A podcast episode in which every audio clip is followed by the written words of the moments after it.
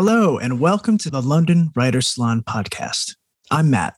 And I'm Parul. And each week we sit down with a writer that we admire to talk about the craft of writing and the art of building a successful and sustainable writing career. These interviews are recorded live with our global writing community. If you would like to join us for the next recording or write with us at our daily Writers Hour writing sessions, head to londonwritersalon.com for more information. In this episode, we speak with Joanna Penn, a successful indie author and podcaster. Joanna has not only taken full control of her publishing career, she's also someone who has always been ahead of the curve when it comes to tools and platforms. For example, she came to ebook publishing, blogging, and podcasting well before they became popular. Now, we saw that Joanna was turning her curiosity to Web 3.0 and the blockchain and tools like NFTs and AI, artificial intelligence. So we brought her in to talk about being an indie author and also how authors can benefit from these upcoming technologies. So, in this chat, Joanna tells us about the mindset needed to succeed as an indie author, but she also gives us a glimpse of what to expect from Web 3.0 and related technology. She tells us how authors can enjoy and enhance their writing today using AI. So, if you're curious about the future of publishing, you'll love this episode. We hope you enjoy this conversation with Joanna Penn.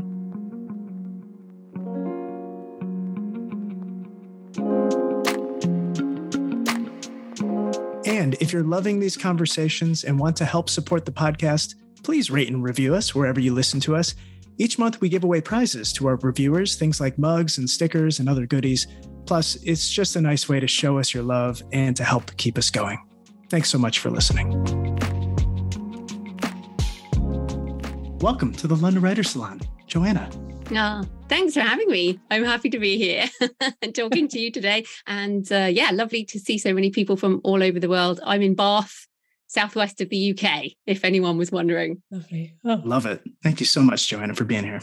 And it's clear to us that you are from all your from the body of work you have that you're not only entrepreneurial but you're incredibly creative and you seem to be led by your curiosity you follow the different interests as it interests you i'm curious about where this comes from is this a Penn trait is this something you've always had personally yeah i mean i think what's interesting is i think curiosity is something that we all have i just think that we are educated out of it and we're told by the education system or our family or society what we should be interested in. And that has resulted in a whole load of problems for a whole load of people. But I think what happened, I got to sort of my mid mid 30s and I was really unhappy in my job and I didn't feel curious, I didn't feel creative, I was stagnant. I just I hated my job, didn't know what to do. And the first thing I did was start tapping into that curiosity. And that if people listening, if you feel this way, it's about noticing what draws your eye. So obviously we're all book people, so we'll go into a bookstore, but there's lots of books in a bookstore. Where do you go? So I was in Foyles the other day in central London and I go to the tech section and I buy books on AI and I buy I also wander around some other areas, but I I follow my interest. And so I think we can all equate to that. But to me, it really is just a, a, case of what are you interested in, tapping into that and following that. And I really think that's the only way to be a long term creative because that will change over time. And if I had still, like the first book I wrote was Career Change, or what I later rebranded it as, but I really wanted to change my career. That was what I was interested in. And now, I, I mean, I'm just not interested in that anymore. I barely, I don't talk about that book because I don't want to talk about that. Like, that's not interesting to me. But what I do talk about now, what I write about is how I want to both help people, but also what I'm curious about. And that is the only way that will keep us writing, I think, for the long term. Otherwise, just you'll just get stagnant and bored. And what's the point? well, Joanna, I mean, looking at your body of work, it's so impressive. I mean, we've both been following you for about a decade. And it sounds like you had a recent brush with COVID and it had you reconsider some of your priorities. And maybe some of it was about taking a breather and taking a break. And I'm curious, and maybe we're all curious. You took some time off to walk the El Camino from Porto up to Santiago de Compostela. Were you able to switch off? And I'm curious how that experience, did you get what you were looking for from that experience? Well, it's funny because just this morning I'm been hand editing my podcast. I've got two podcasts, the books and travel podcast my episode about the Camino will go out Thursday, so in two days' time. So I was just editing that this morning because the gifts of pilgrimage take a while to arrive. And I now feel I can talk about it a month later.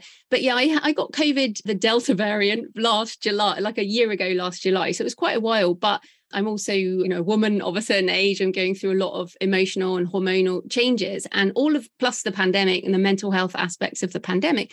All these things coalesce for me into feeling like, uh, you know, we always think there's more time. We think there's going to be more time to do the things we want to do. And I've been wanting to do the Camino for over 25 years, basically, since I was at, at college where I studied theology. I'm not a Christian, but you know, I've read a lot of books of this and I've done several pilgrimages over the last few years. And so when I lay in bed with COVID, I was really pretty sick. And I thought, if I die now, what will I be really annoyed about? And it, the one thing was not doing the Camino. So that was the point where I said, I'm going to do it. And I think I hope for people listening. I mean, it also has reflected in my the books I want to write. So, How to Write a Novel was my latest nonfiction book. I've had a draft of that for maybe five years, but I wasn't. I just felt like I didn't know how to coalesce it all into a book. And often when we're writing, it is hard to kind of corral the chaos into something that's worth publishing.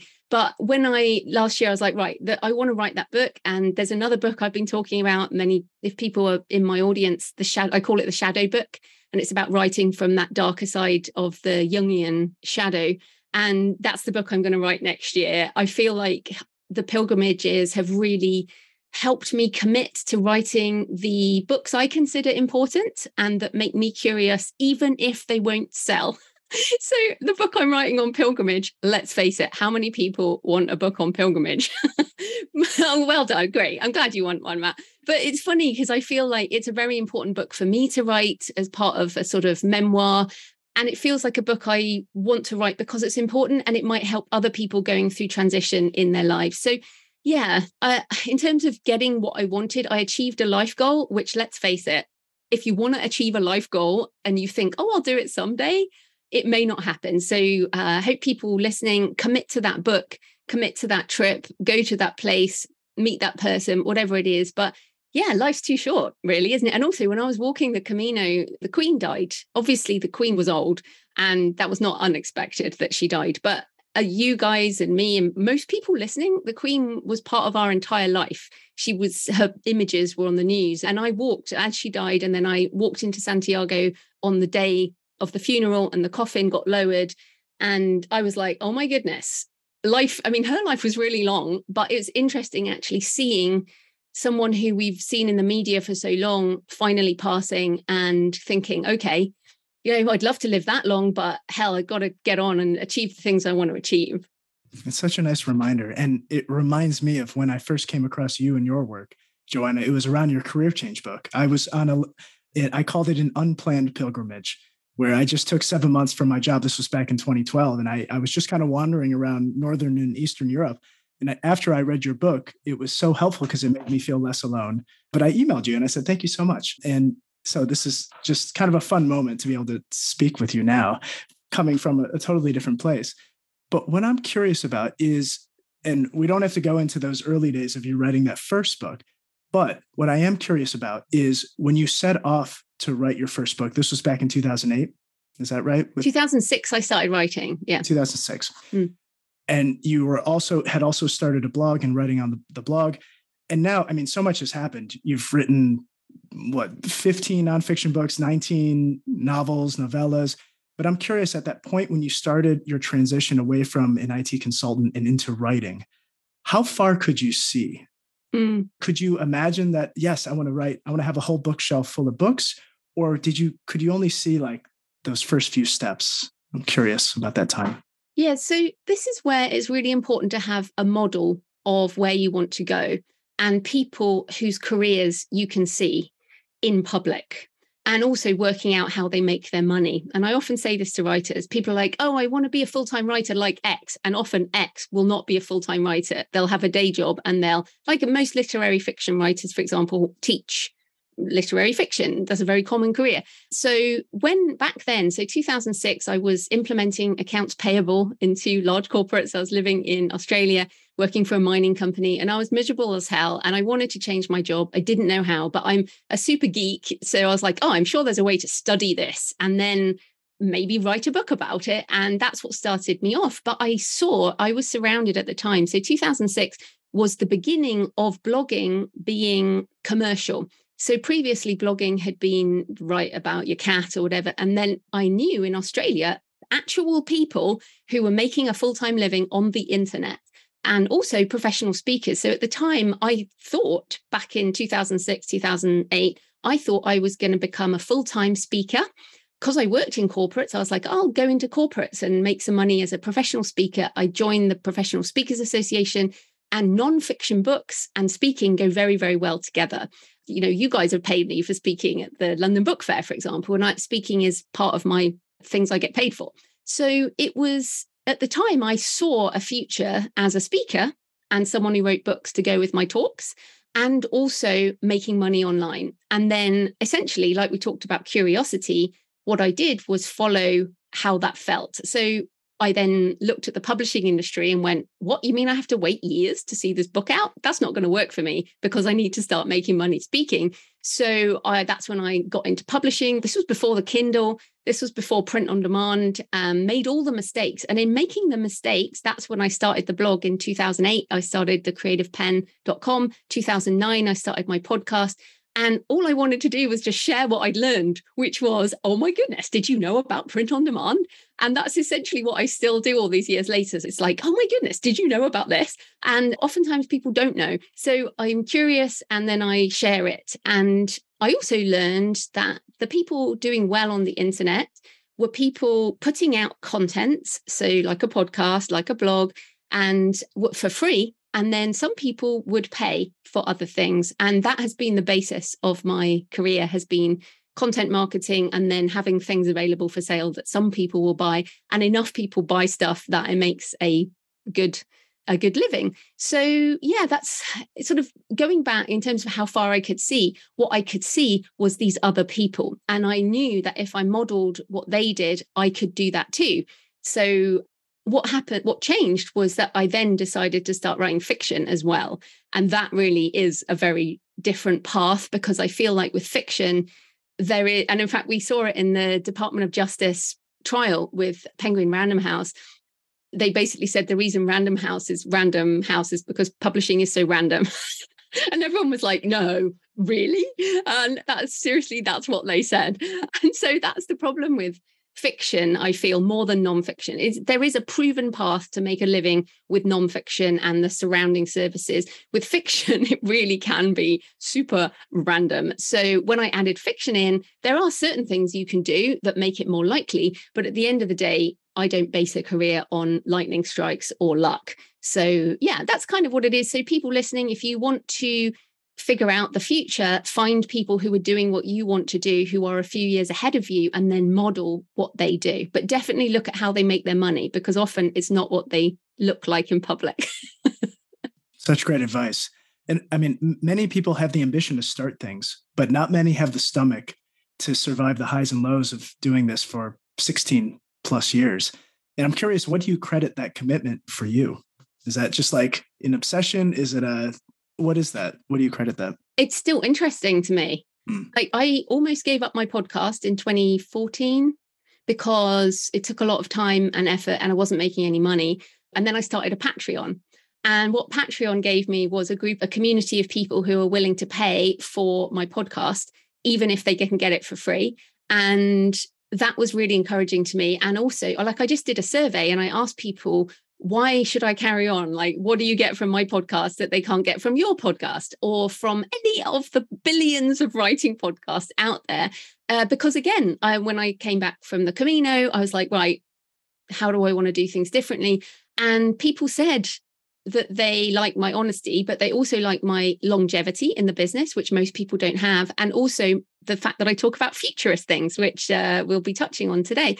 And that no one else is talking about that. And so that kind of gave me the sense of, okay, I can carry it almost gives me a permission to carry on following my curiosity. So, you know, I had an episode on AI art last week. Now, in the past, I would feel quite doubtful about putting that out because even a year ago, people didn't want to hear about it so much. But now things are changing. And that survey almost gives me, yeah, permission to carry on and permission to write the books that I think are important. And so, yeah, I guess, again, it comes back to like we said at the beginning if you lose your curiosity and you lose your energy, I hope you, I mean, you guys, you can feel my energy, right? If I didn't have this energy around this niche, I would not be doing this. And the moment I stop, it's because my energy is gone elsewhere.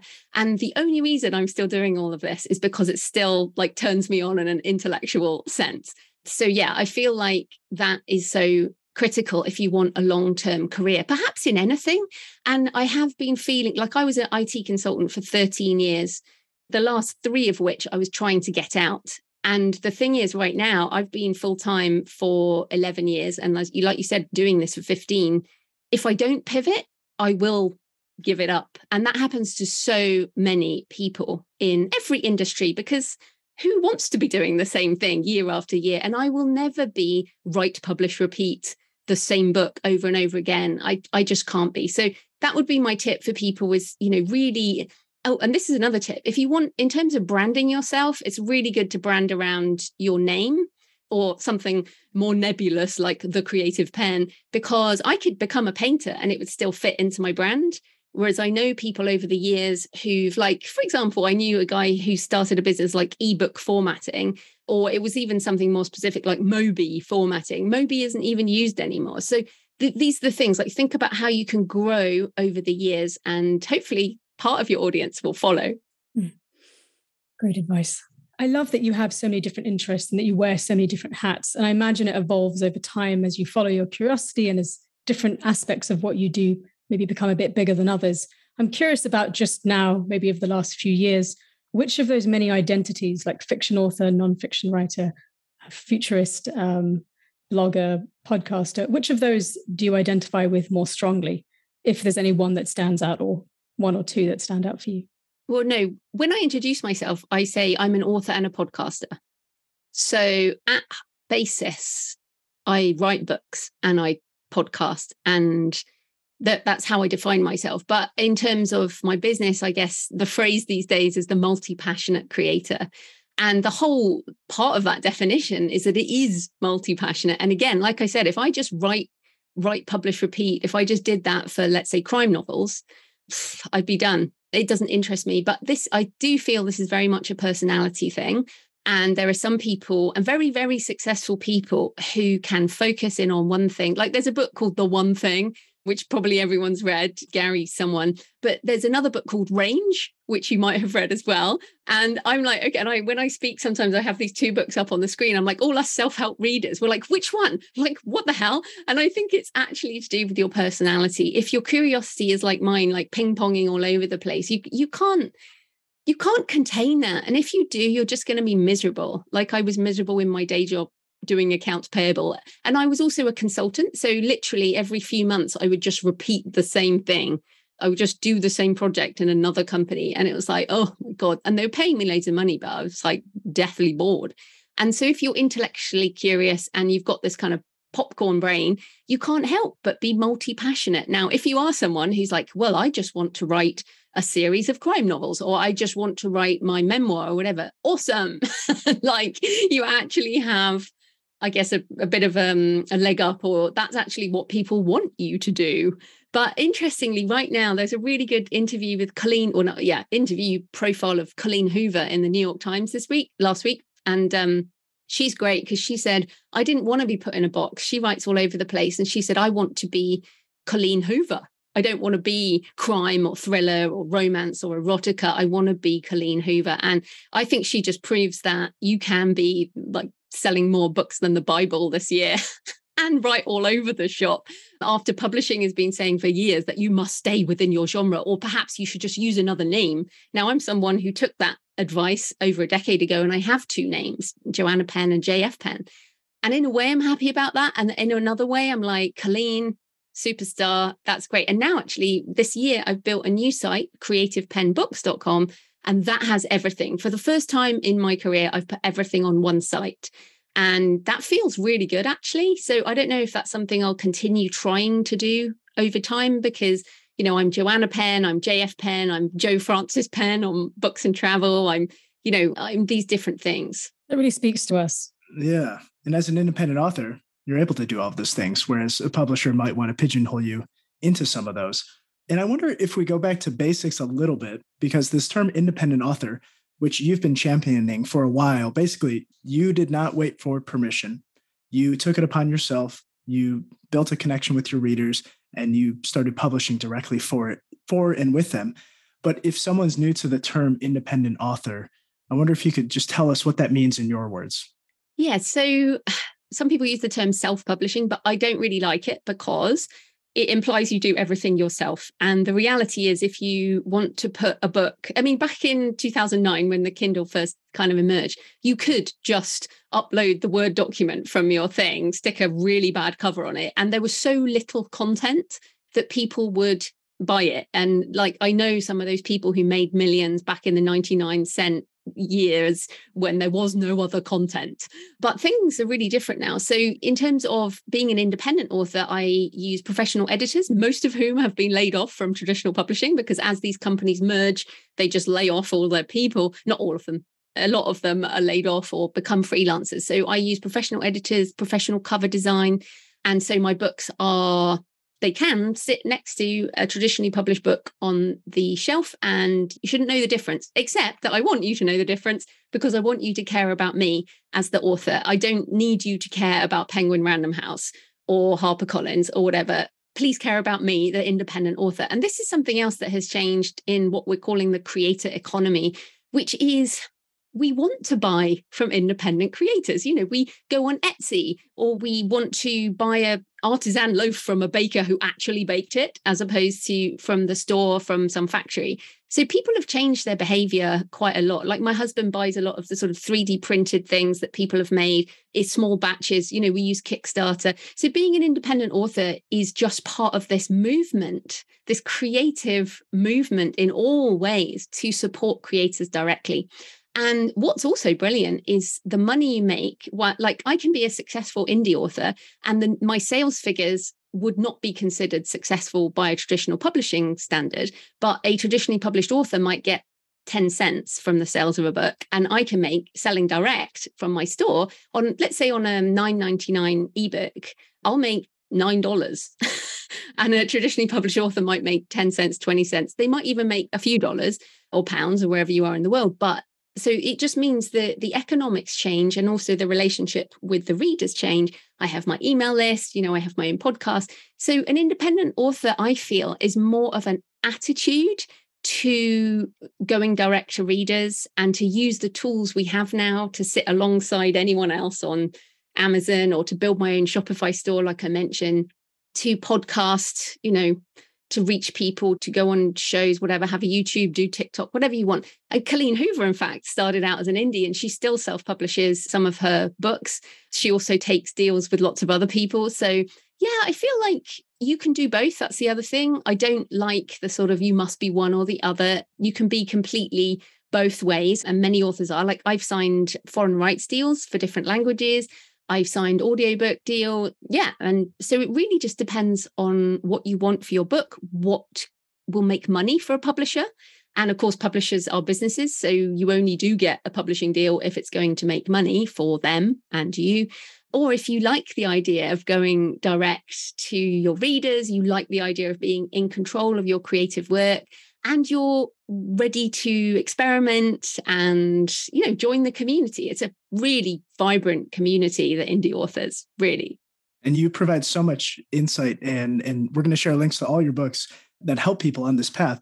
But i'm curious if there's someone listening and they're not sure if this is the right path for them are there certain types of people that you feel like it's better suited for for others or than others yeah, I mean, and I said this when we had the London Book Fair thing. I think it's about the energy again. If you're listening to me and you feel like, oh, yeah, that sounds interesting, again, it's your curiosity. Like if you're someone who likes to learn, then we have to learn the writing and then we have to learn the business. And either you learn, you have to learn the writing, whatever.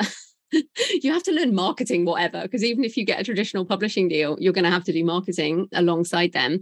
But to be an independent, I guess you have to just be ready to experiment a bit and try things out. And I think that probably is the only prerequisite. If you feel like, no, I want someone to do this all for me, then yeah, you probably should go traditional. But then often, as I said, you're going to find that they want you to participate in marketing activities anyway. So, but yeah, I feel I do hear some people who say, I do not want to go anywhere near the internet. Um, those people aren't listening clearly because we're on the internet. But I feel like if you don't, if you're like, oh, I hate technology, I don't want anything to do with it, then you won't be a successful indie author. So you do have to be interested and to try things out. Now you can absolutely fail. Like when I started on um, when I started podcasting in 2009, I phoned up someone on a phone. We don't even have a phone anymore, but you know, phoned someone up and held a recorder next to the speakerphone and there was no Skype, there was none of that. And then I, I can't even remember what I put it out on, but that's how I started podcasting. And then over the years, things change. You pick up new new things, and and now it's it's radically different, really. But yeah, I think that the idea of playing and not being scared of change and trying things out, I think that is an important attitude. But it can all be learned. This is the thing you know, I have a degree in theology and I have another one in psychology. I do not have a degree in writing, publishing, marketing, eh, none of that. If eh, using your books, maybe if you were you were to recommend some of your books and someone wants to kick off on this journey, where would you recommend they start? Oh, well, I have a free ebook, Successful Self Publishing. Right. So people can go there um, on my site, thecreativepenn.com forward slash books. Successful Self Publishing is right near the top. I update it regularly hmm. and it's a free ebook, also audiobook, also print. But yeah, that contains everything you need to know to get started. Um, and I'll, I will just suggest one of the comments, which is about did I just get rejected by traditional publishing, which is why I went indie? No, not at all. Uh, what happened was uh, back in 2006, I wrote this book, What Became Career Change. And then I looked at the publishing industry. I thought, oh, I'll just write this like so many of us do. I'm going to write this book and then I'll just get it published. I'll make a million, leave my job, and it will all just be amazing. But what happened was I looked at how long the publishing industry would take to get my book out. And that's when I decided to not even submit to traditional publishing. So that was back in yeah, 2007, I guess, was when I decided to go self publishing. But also, I was in a community of speakers who all self published because they sold books at the back of the room. So, having the energy of a community is so important. So, if you are someone who wants to do this, then like the Alliance of Independent Authors is a great community. 20 Books to 50K is a fantastic Facebook group, very lively. But yeah, and then over the years, what happens is as you become more successful, people approach you with deals. So you've got, for example, of Andy Weir with The Martian, and then whatever his latest one was, you know, got approached after his ebook went viral. He then got approached for an audiobook deal. And then after the audiobook got really popular, he got picked up for film rights and now he's traditionally published. But this is the thing you put yourself out there, and it's almost like, as you said, not asking for permission. And then people come to you, basically. I'm curious, what would need to be in place for you to even consider going traditionally published? Well, like I said, I already have taken those deals. Oh. So for foreign rights, audiobook deal. So yeah, I mean, I have nothing against traditional publishers, and I would, and in fact, I have an idea that I may pitch, but it's never. Mm. It's only for a strategic reason. So, for example, there's something I'm considering in order to essentially speak to another audience. So at the moment, I speak to a lot of authors, but if I want to move back into corporate speaking, where you can get 30 grand for a keynote, then I, you know, having a traditionally published book is a step back into that.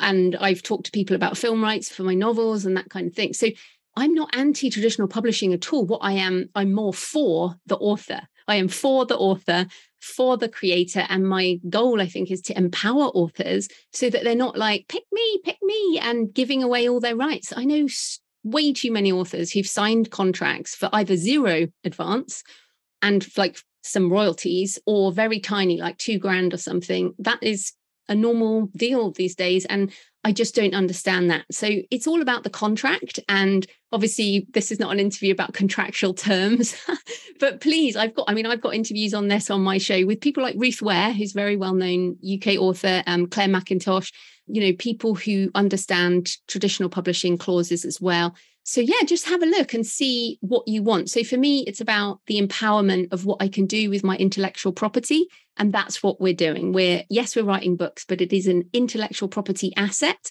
that you can make money on for the long term unless you sign it all away for something that's not good enough. So, I'll absolutely take deals when it's things I don't want to do myself, like translation, although I have done some, and film rights, that other stuff. Makes sense. I'd love to turn to some of your latest curiosities. So, a, a, few years ago, it seemed like your curiosity turned to future technology, Web 3.0, NFTs, AI, and how these impact and will impact, potentially impact writers and publishing. What shifted your curiosity in this direction? Well, it's funny. The reason you're saying this to me now is because of where we are. I self published before self publishing was a thing, right? Yeah. So I saw what self publishing was going to be back in 2008. And I started podcasting in 2009. So this is not a new thing for me. That's right. You're a pioneer, truly. Well, I just, okay, so this thing called the Clifton Strengths, I absolutely recommend that people do Clifton Strengths. And it turns out that my top strengths are futurist and strategy as well as input, which means I can take in a lot, and intellection, which is thinking about it, and learner. So I all of these things mean that I'm constantly, I read incredibly fast. I'm reading things, I'm listening to podcasts, I'm listening to audiobooks, I attend events like I was at the um, Wired live in London last week, listening to a keynote from Amazon on quantum computing. I mean, you think I'm ahead. I mean, I'm looking ahead now much, much further. And so AI, so 2016, I think it was, when with the game of Go, AlphaGo beat Lee Sedol, who was the head of, you know, the top player.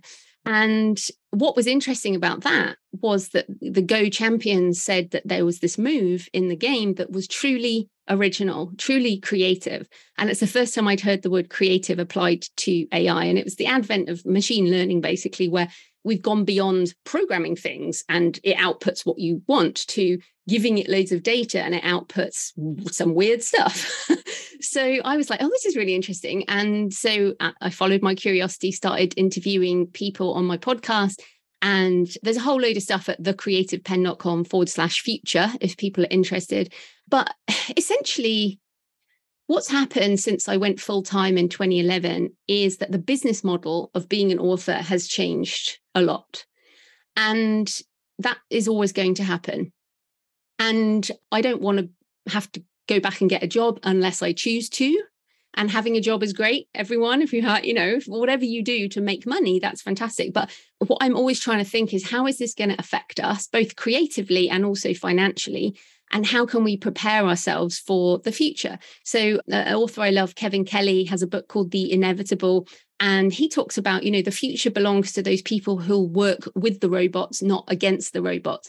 And so that's really one of the messages I've been talking about. But yeah, I I'm constantly consuming. I mean, like I, have got a book, another book recommendation here on my desk. Uh, this is an, another one I've just picked up called Rule of the Robots by Martin Ford how artificial intelligence will transform everything. So I spend a lot of money on books. I mean, what's so great is that we are a self-sustaining industry. Like you, I'd say everyone should write a book. Everyone should write more than one book because every writer buys so many books. So yeah, anyway, that's just a bit about where I find these ideas. Yeah. And we're about to talk about some terms that might people's eyes might gloss over, but uh, what you've done so well and we will share a link to it is you've written books around this topic you've written you've done podcasts you have loads of articles. But we'd love to given your wisdom and insight hopefully help some people here understand these concepts a little bit better and then we'll share resources to dig deeper. And one of these concepts is web 3.0 and one of the things that helped me understand it is some i heard someone say web 2.0 is what we're in right now. An example is uber is a company. It has a bunch of drivers and people using it, but it's owned by a select invest number of investors in a single company. If Uber was a 3.0 company, it would be owned by the drivers. So that's something that landed for me. And I'm curious if there's anything as we dive into some of these terms in Web 3.0 in particular that has either helped you describe it? Or if maybe if you're trying to help someone understand it, a writer here that feels like they have no aptitude for technology, how would you describe it? And maybe what do writers, what should writers, what do we need to know about this, if anything? Yeah, two huge questions. Yeah, yeah. This is a really big topic. but yeah, so I'm 47. So I went to university when there was no internet. So the early 90s. I had to handwrite my essays. And then what happened? I started my first job. And like again, uh, talk about cell phones too. That so the iPhone came in in 2007. So before that, I had a little Nokia. I didn't know why I needed anything more than a little Nokia, right? I mean, why? this tiny little one. Now and then the smartphone came along. And what you got to remember with the sort of the web one was sort of the dial-up modem days, and there was like a banner or a website that was very static. You couldn't do anything with it. So that's what they call Web 1, which was read. So Web 1 is read. You would go onto a website, whether dial up or whatever, and there would be, you know, your WH Smiths or your Walmart or whatever. And they would just have a page, like it was just there, or your plumber just had a page. And then Web 2 is read write. So that's when blogging, podcasting, YouTube, social media, self-publishing you know independent music. I mean all of these things it's read write so i can read information on the internet but i can also write information on the internet. And that kind of heralded this explosion of creativity. There was a, a clay shirky i think it was a book called here comes everyone in the early 2000s and it was when the long tail book came out. It was uh, that kind of time and so now we're very used to this. We think this is what it is, right? Read, write. so that's where we are. But Web3 is read, write, own. So read, write, own. So you mentioned an example there with ownership, but I think that's far too complicated, your example, because, yeah, that, I mean, in a much simpler way, let's talk about an ebook or a song. So right now, if you buy one of my ebooks from Amazon, you can read it but it's not yours. If Amazon shuts down your account, that book will disappear. You do not have any right to keep that book. You can't resell it. It is not your book. Whereas if you had bought a print book, that's your book. Like that copy of Rule of the Robots, that's my book. I can go sell it to someone else. So what Web3 is, and again, don't want to get into too techie, but blockchain having digital assets that you can actually own so I will be able probably, and I have minted some NFTs, but it's not it's not gone mainstream yet. It's going to be in the next couple of years.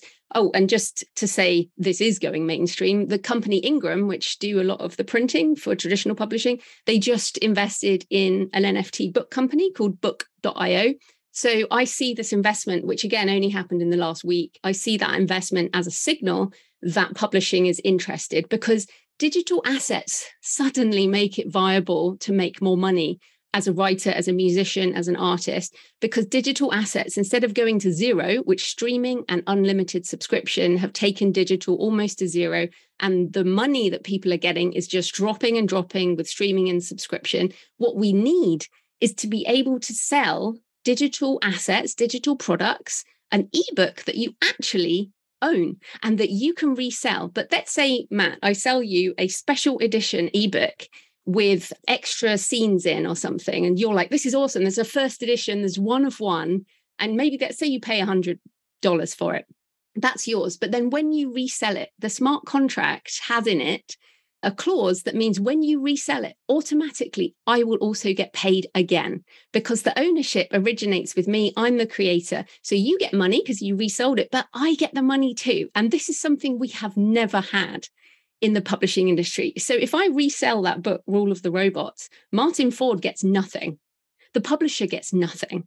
But what this means is digital ownership and digital resale with programmable money essentially behind it is we suddenly have an ecosystem for secondhand digital assets. We have an ecosystem for collectibles in digital form, which is what the musicians are doing so well. We also have royal automatic royalty splitting. So for musicians, for example, it's almost like a crowdfunder where you can sell shares in your next song, and then the people who own those shares get money. So read, write, own is where we're going. But what's interesting right now is what we're calling Web 2.5, which is you know, you might have an app on your phone, which is just a normal app on your phone, but it might have a blockchain back end and will enable the buying and selling of digital assets without the need for some of this more technical stuff. So, in terms of what people need to know about, this is where it comes back to contractuals again. Do not sign a contract that says all rights existing and to be created for the life of copyright because that means you cannot do any of this stuff. I mean like also last week um, meta used to be facebook and microsoft signed a deal for the headset for the oculus. So my husband works on teams. He works remotely. He works on teams. What that means is he will be working in a vr teams space because microsoft is obviously the one who have teams. And that's really interesting. My brother is a digital designer for 3D fashion and he works in VR. So this is not futurist again. And remember, I I mean, I am early, but I'm not super early on this stuff. So yeah, I think that the main thing for authors to remember is be very careful what you sign. And even though it might not be happening now, within a couple of years, you're going to get a lot of opportunity. And if you rewind, to when the publishing industry discovered ebooks, what they did was send around a sort of addendum to a load of authors saying, Hey, uh, would you mind just signing this so we can publish your ebooks? And most authors went, Oh, I don't care about that. That's stupid, like people are saying about NFTs. And then they just didn't get a great deal. J.K. Rowling, whatever you think about her politics, we're not going there. But J.K. Rowling said, No, do you know what? I think I'll do it myself. And she started Pottermore because she owns her digital rights. She didn't sell them for that extra addendum. And Pottermore is now like a $20 billion company with theme parks and this, that, and the other. So by holding on to her digital rights, and if you buy an ebook or audiobook of Harry Potter, it goes through to Pottermore, not to the publisher of the print book. So don't think this is some out of the way, pointless technology thing. These changes underpin intellectual property which impacts us because that's the business. Yeah, this is all so fascinating.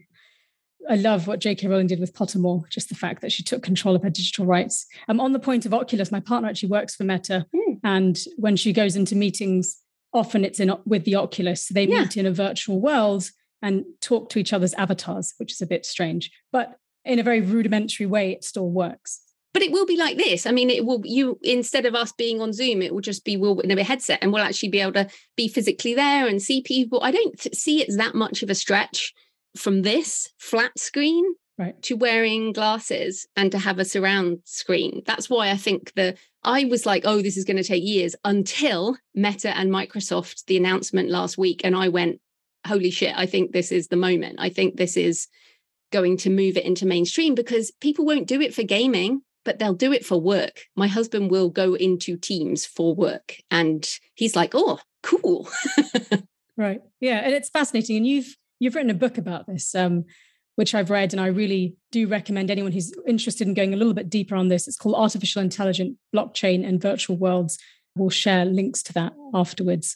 And within that, you talk about a lot of things. And, you know, as we've spoken about earlier, there's each of these subjects we could spend an hour on. So there's a lot to go through. But one of the yeah. things that you're particularly interested in is artificial intelligence. So something that Kevin Kelly talks about is artificial smartness. I'd love for you to talk a little bit about AI, why you're interested in this for writers, and how it can assist our creativity. Yes, yeah, so I think the main thing to consider with any of these tools is that it's an amplifier and that also writers have always used tools. Like i said i hand wrote my essays until because we didn't have computers back then. And now you can get you can do it on your phone. I know people who write books on their phone. So we take advantage of tools. I'm sure a lot of people use grammarly or ProWritingAid. I don't know how i managed without ProWritingAid. I mean and that is built on ai I'm sure people use Google. I'm sure people use Facebook. If you use TikTok, if you use Amazon, all these things, if you have a GPS in your car, all these things are AI powered. So people are like, oh, I would never use AI. Well, you already are using AI. In fact, we've got captioning live transcription right now. That is presumably something like Otter, or it's it's live transcription by an AI. There's no human sitting there doing that. So the point is, we all use these tools. If you're listening to this later on Spotify, powered by an AI algorithm. So every single piece of this is powered or assisted by AI. So you have this idea, and then you can use these tools to amplify it So I like, I just, I mentioned before the AI art episode because it's much easier for people to see. So if you go onto openai.com, even now, I don't mind if people play while we do this, but OpenAI, they have a, a tool called DALL-E, so D A L E, and that is open right now. You can get, you know, free, free yos, and it turns your prompt into art. And there's another one called Midjourney, another one called Stable Diffusion. There's loads of them, but you put in words and then it outputs an image. Or you can go to my Instagram at jfpennauthor right now. And the first image, as we recording this, is an AI generated image that I the prompt was a line from one of my novels. So it's much easier to see with images. And I know tons of authors now who are generating images to use in their Facebook ads or their Twitter or their Instagram, whatever, because it brings it's hard to sell books because there's so much text. So you need something to attract people's attention, and images are often the way to do that. I know poets like my friend Orna Ross, she does AI generated imagery from her poems, and then the link is to her books. She's selling books this way. So when we think about AI, it is amplification. So in terms of writing, there's tons of marketing copy generators out there. Um, Jarvis, Jasper, I think it's called now. Jasper.ai is probably the most well known, but that's all built on GPT-3, which again is OpenAI. Now, apologies for all the words. and I know that this language can feel difficult, but a lot of these things are companies or you know like microsoft we know what that is but yeah so openai has gpt-3 which is again an ai engine and then we can use that to generate more text. So, for example, if I put in a line from, or a, let's say a paragraph from one of my novels, and then say, like, hit enter, or say, write this in the style of, or continue in a fantasy genre or whatever, it will carry on writing. You can also use it to do things like if I said an old table in a bar, and then you kind of highlight it and say, describe, this is the function I love. And then it will say, okay, so um, smell, taste, sight, touch, metaphorical details. And it will kind of spark things in your mind like, oh, yeah, I d- I didn't even consider that. So these, there are ways to, which you could say is just a glamorous thesaurus. Then there's things like AI for voice. So I have AI, I narrate my own audiobooks, but I also have AI narrated audiobooks. Again, Spotify, which owns Findaway, is introducing AI. They have a, a AI company.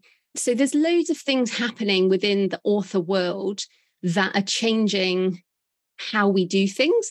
And if you're not using AI tools, especially if you're an independent author, you're kind of missing out on some of the stuff that's going on and, and is only going to improve. So, yeah, I would definitely suggest people start by looking at that AI art. The DALL-E one, it's so easy to do.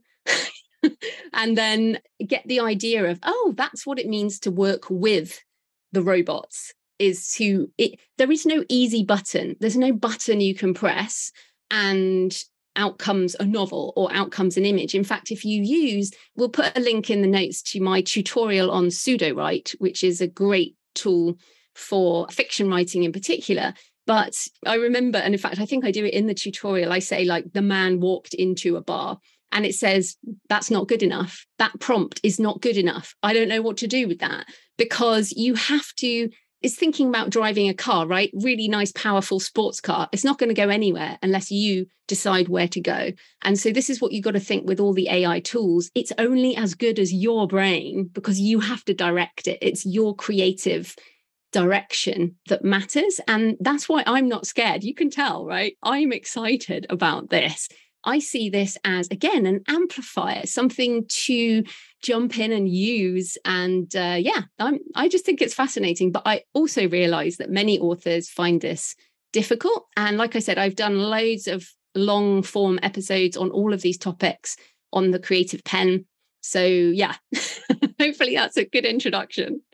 That really is. And, and actually, as you say, just getting in there and starting is a really good point. And I've started uh, Sudowrite because of your recommendation. Oh, how's it going? Yeah, fun and interesting. I had the same message. You have to put in enough of a opening scene in order for the friendly bot to try and continue. to do so. But you said fun, and that is brilliant because that's how I feel. It's so much fun. And actually, Matt's been going down a rabbit hole with yeah. um, AI generated art Oh, good. Which one are you using? Midjourney. Or? Midjourney, yeah. And I, a word of caution: if you're anything like me, I was up all night doing it. Yeah, my husband was too. yeah, it's almost like you have godlike powers. You can manifest something with your mind, and and that really opened my mind to it and say, oh, okay, I get this more now. And it feels less scary and it does feel more exciting. Yeah. And it's much easier with art, right, than it is yeah. with the words because you can see it's immediate feedback on your thoughts become things in the world. And remember, again, I think I did I mention this before that Microsoft is licensing DALL-E. So Microsoft are launching a new tool called Designer, which they're going to roll out in Microsoft 365 which they're aiming to kill Canva, basically, kill Canva with a new tool called Designer, where every image will be custom generated. I mean, I've already stopped using stock photos. I'm now custom generating images for my blog posts. So, this is the thing the energy comes from giving it a go and just saying, oh my, and it makes you feel like a kid, right? Now, I'm sorry, writers are so serious. How much more fun is it to kind of co write with this bonkers?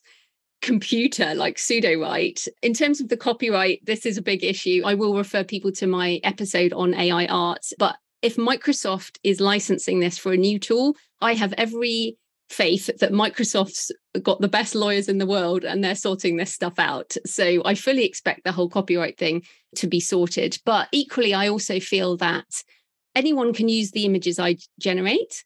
So I don't need copyright on that. If you are a graphic designer, if you sell your art, then that's going to become more difficult. But as you will find happens with most of these things, like with the writing in particular, I do not just take that writing and publish it, essentially. So I, what I want everyone to think is this is fun, give it a go, and let's see what shakes out. Remember, some of the things I'm talking about have happened in the last week we are nowhere near this being any kind of maturity. But like you said with Midjourney, what they're finding is this has hit some kind of collective consciousness and AI art is going mainstream. So I think it's going to drag everything else with it, basically. What strikes me in quite a few of the interviews you've done on AI, and I forget which guest it was, it might have been Derek Sivers or the man from OpenAI, but they talk about how they could differentiate between the art that had been created by a true artist versus someone who wasn't an artist. So some sort of human interaction, like human editing of it, or like directing the robots in the right way. Mm, direction.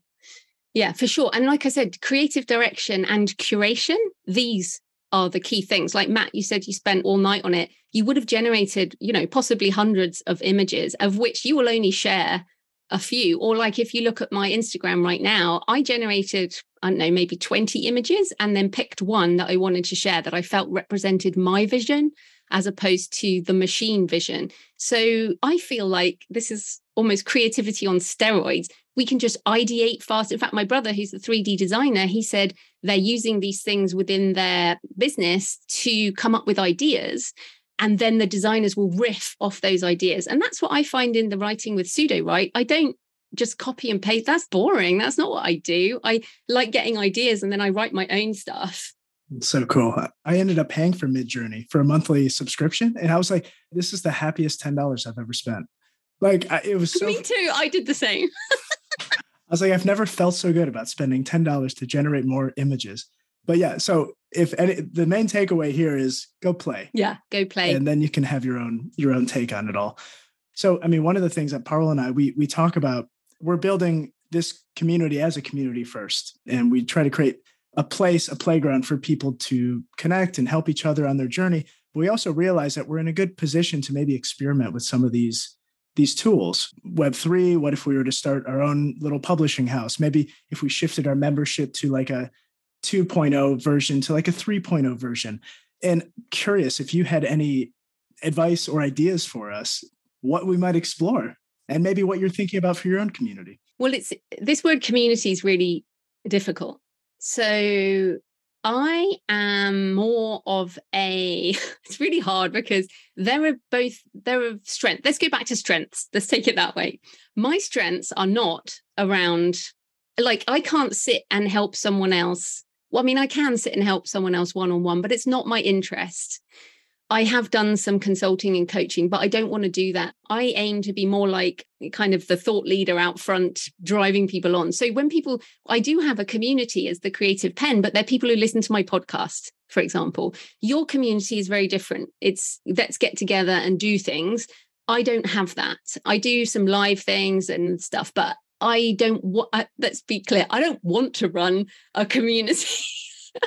it's a very deliberate choice as we're learning. It's um, yeah to run a community is different than yeah yeah i want to create my own things you know? I want to make my own stuff and i want the freedom to be able to do what i want to do and i'll share things and try and be generous along the way but mainly you know i've got this thing here measure your life by what you create which you can now get as a postcard on my site creativepennbooks.com but it's it for you guys, one of the interesting things about, say, blockchain and NFTs is that people can, let's say, buy an NFT token as access. So, NFT gated access is a very common use of NFTs, but it makes it quite also much more automatic. So, that is definitely a sign of Web3. But in terms of communities in general, it, it it's about serving your audience. So again, why I did the survey on my podcast was how can I serve you more?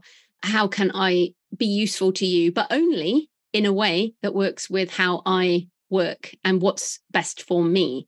So the biggest thing that people wanted was a your author business plan live thing. So I'm doing some of those. But for example, I do speak, but I'm an introvert. I'm serious introvert. And especially after the pandemic, I find it very hard. Like I don't think I told you guys this, but before your event before speaking on stage at your event i mean i was just broken. And then i was i was broken afterwards too because it's so much energy. And so i can only do very few live speaking things. So i was meant to be speaking in las vegas in november which i cancelled because i can't deal with it just too tiring. So when you're building something for other people you have to serve them but you also have to serve yourself. Or like we talked about at the beginning you're going to give it up or it's just another job. None of us want just another job. We want it to be fulfilling. So it does fulfill me to help other people through, like the AI art episode. I've had so many awesome tweets and emails and comments saying, Oh my God, you just changed my life. They love it like you did. They're like, This is brilliant. So much fun. So I like helping people like that, but in the way that I can. And that should be the same for you, the same for people listening. Create what you want to, make money in a completely different way if you want to but you also have to look after yourself and figure out what works for you and what sustains you because people need you to be the best you. Otherwise, yeah, why do it? Yeah, I like that. Such a good reminder. Yeah. It's a question we sit with often, actually. I think this leads to Parul's question. Yes. Well, I, I suppose Matt and I, I mean, we've been running this for three years now, two years in this version 2.0, which is online and we constantly we're constantly checking in with ourselves about whether we still have the energy and desire to run this in the way that it works you know so that we want to feel good about everything we do. We don't want to ever feel burnt out or be doing something without the right energy. And it, as you've mentioned you do this a lot for yourself. What sort of questions do you ask yourself? How do you check in with yourself? And what's your gauge for knowing whether it's time to call something quits yeah, so it's definitely the energy around things. So, for example, at Wired, um, at Wired conference last week, I come out absolutely high. The energy you feel here through the screen, I'm like 10x because I'm so stimulated. My and my mind it's like my mind just lights up and all those neurons just go bang, bang, bang, bang, bang. I mean, I love learning. I'm a, like a super learner. So when I'm with people, and the name of the strengths test is Clifton Strengths. So it's been so validating for me because I knew these things. I just, I guess I didn't know how important they were. In terms of checking in with myself, like literally with the podcast, it's I just don't want to say the same thing as everyone else. So if you don't want, like, for example, when I first started talking about NFTs, I still get it. And in fact, we've had some comments, you know, here around people like, I don't want to hear about it. I don't want to hear about AI. Shut up. Like literally. And I had a whole load of online hate when I started talking about AI for voice. I've had a lot of attacks. And part of me was just like, seriously, I should just not talk about this in public. Um, or, but I actually remember when I first uh, came back to the UK in 2011 and how much I was attacked around self-publishing. I mean, I still get these random comments like, oh, but you you must feel the stigma. And I'm like, what? What are you even talking about? Like you living like a decade ago. And so I think I feel like the um, in terms of checking in with myself, it's am I jaded? And when you feel jaded, you lose that energy. You also find yourself saying negative things. If you're saying negative things or feeling negative feelings about something over and over again, you met like when in my old day job there was uh, the towards the end there i was crying every day at work. I was going to the toilet and i was crying and that i'm sorry that's not healthy. And so and my husband was like just give it up. You just need to give it up now. And i took a massive pay cut. We sold our house you know but i was i was done.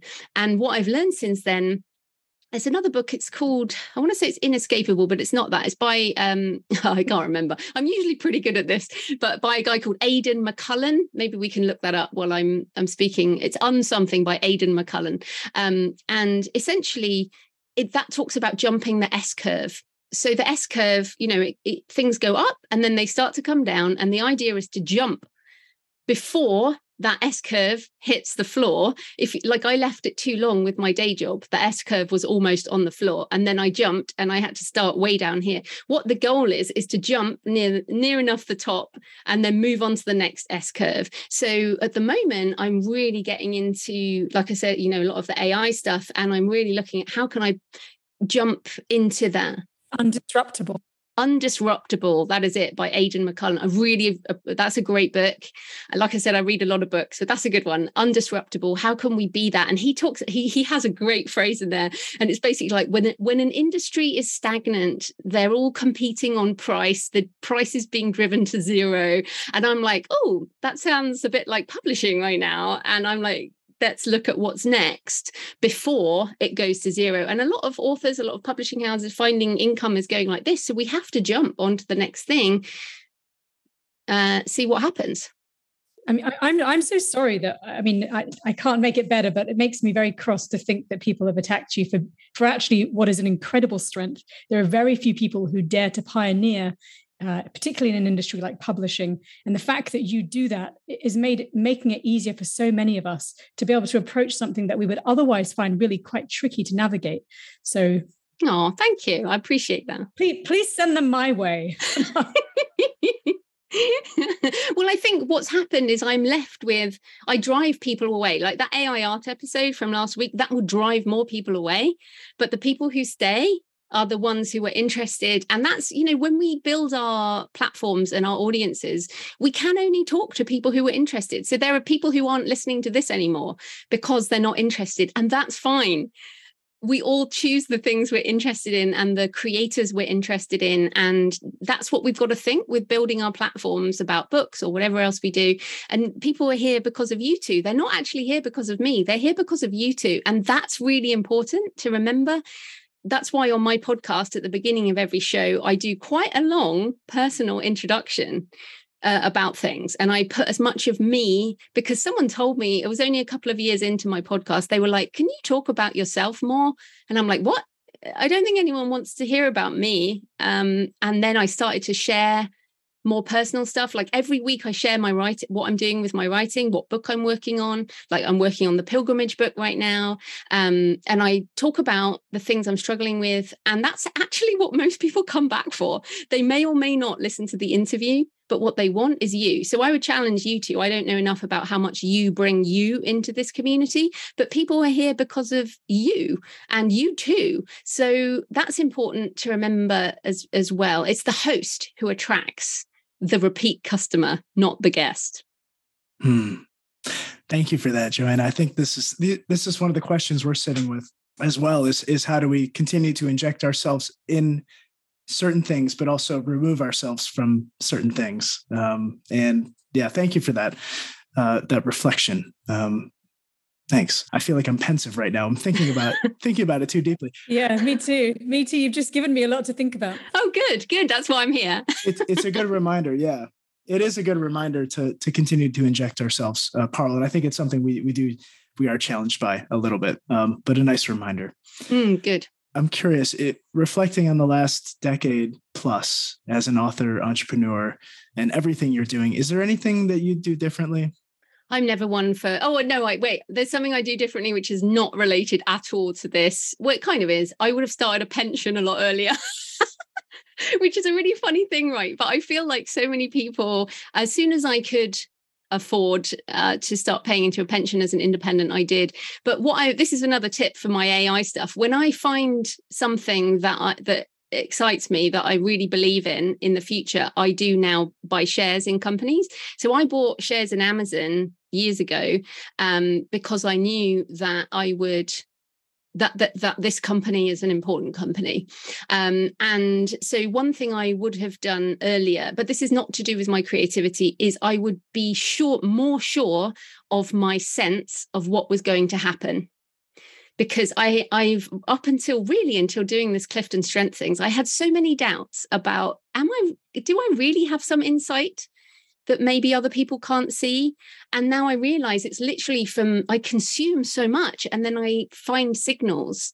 I find signals in a mass of data which potentially other people with other strengths can't see. Like like for example, empath- I'm super low on empathy, really low on empathy. So you put me in a room of people and I can't read the people but maybe that's something that you guys have and that's why i struggle so much I, I, mean maybe i'm somewhere on the spectrum but it's like literally i struggle with people but i love loads of information so i think i wish i had trusted my sense more um, and done some things that way and and put investments into things earlier great advice start your pension earlier and trust yourself trust your gut love it joanna Thank you. Thank you. Thank you. Keep keep going. Doing what you do. Thank you so much.